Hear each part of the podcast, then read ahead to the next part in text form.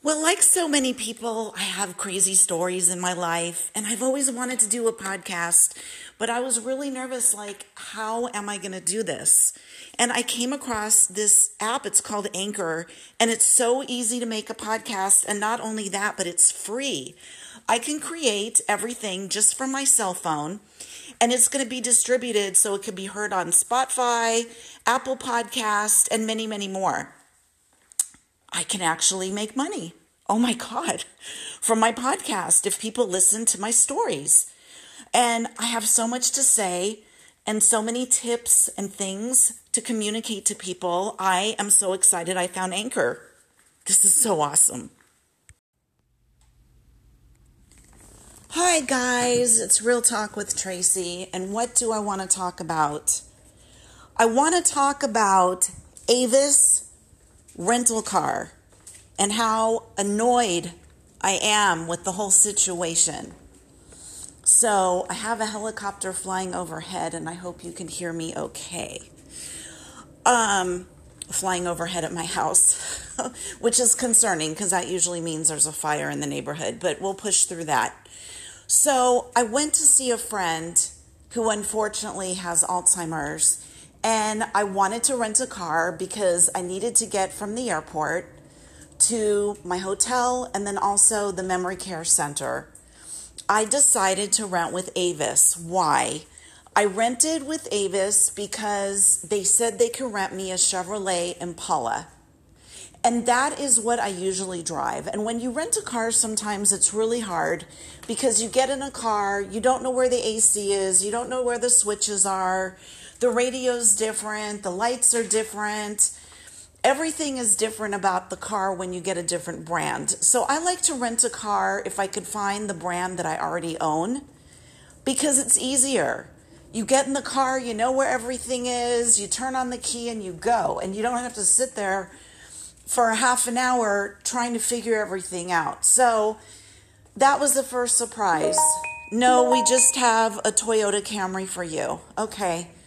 So I paid more, 69 a day, because I was supposed to get the Impala, which they didn't have, and I got a Camry instead. So I had the car, got the car, and I requested a GPS, which it didn't show up on the reservations that there was an additional charge, but there was. I wound up bringing the car back 26 hours later, which was just a smidge over a day. Now, when I brought the car back, I sat there, got out of the car, looking around, nobody's there. And finally found a booth that said Avis, talked to somebody. They're like, just leave it. And I'm like, I can't leave it. I have a separate GPS unit. Somebody could walk away with it. I need some kind of a receipt. Okay, so now I'm hanging out about 20 to 30 minutes waiting for somebody to come and give me some kind of a receipt. Okay, so I get the receipt. All right, guys, I drove 35 miles the whole time I was there. I tapped off the gas so they wouldn't stick me with a charge. Guess how much it was to rent a car? For 26 hours. Not even the car I wanted, but guess how much? $277.56. Are you freaking kidding me? I was pissed. So I call my credit card company this morning to dispute this because I don't think it's fair that I'm paying close to $300 for renting a car that I was promised that I did not get the, the correct car, and I only had it a little over 24 hours. And there's all these additional taxes. There's a little bit of this, there's a little bit of that. They're adding 20 bucks here, they're adding 15 here, they're adding this there. It's like thievery. I feel like I'm being freaking robbed. I call my credit card company. Guess what they tell me?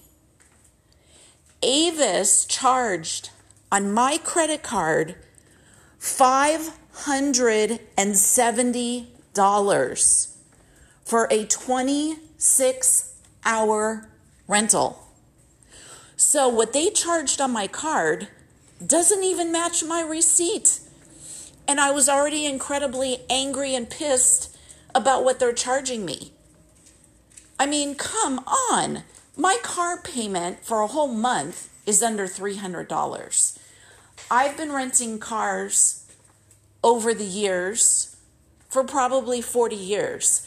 I have never been so taken advantage of and slammed with this kind of ridiculous charge, you guys. I'm not renting a Ferrari. I'm not renting a Rolls Royce. And the car that I wanted to rent, I didn't even get. So it is really aggravating. I am really annoyed because now I have to wait for them to change the charge to the 277, which is too much. I don't believe that extra 2 hours that they can go ahead and just charge me all this extra money. I don't believe that's that's fair. I don't believe that's ethical. I don't believe it's right. And I went on to do a Google review. Said, "Do you want to do do a review?" And it's like, "Yeah, I'll do a review." Because first of all, when I got in the car, which isn't the car I wanted, the heat was on high. And I'm sitting there, and the garage is dark, and I'm trying to turn on a light, and I'm trying to pull out my reading glasses. I'm trying to turn the heater off. I'm trying to figure out how the AC works. And then the side windows are dirty. Everything is supposed to be clean. So then I had to deal with that. And then, you know, trying to figure everything out and set up the GPS. I figured it was a built in GPS. No, it's old school. It's like, plug into a cigarette lighter. Are you kidding me? So by the time I actually got the car out onto the freeway was an additional probably 30 minutes. By the time I came back the next day, again, sitting there in line, just waiting for someone to please check me in. I don't want to just leave this car and this GPS. I, I need a receipt. Does anybody work here? I'm looking all over, I'm walking up and down. Unbelievable. So, um, I want to share my experience with you. And what I want to say to you is they used to be a great company. And I'm really taken back. Um, I paid for one hotel night. One hotel night because I was there a little over 24 hours. So why would I be paying for a two days rental car with all these additional fees tacked on on top of it? They charged me a $20 fuel charge.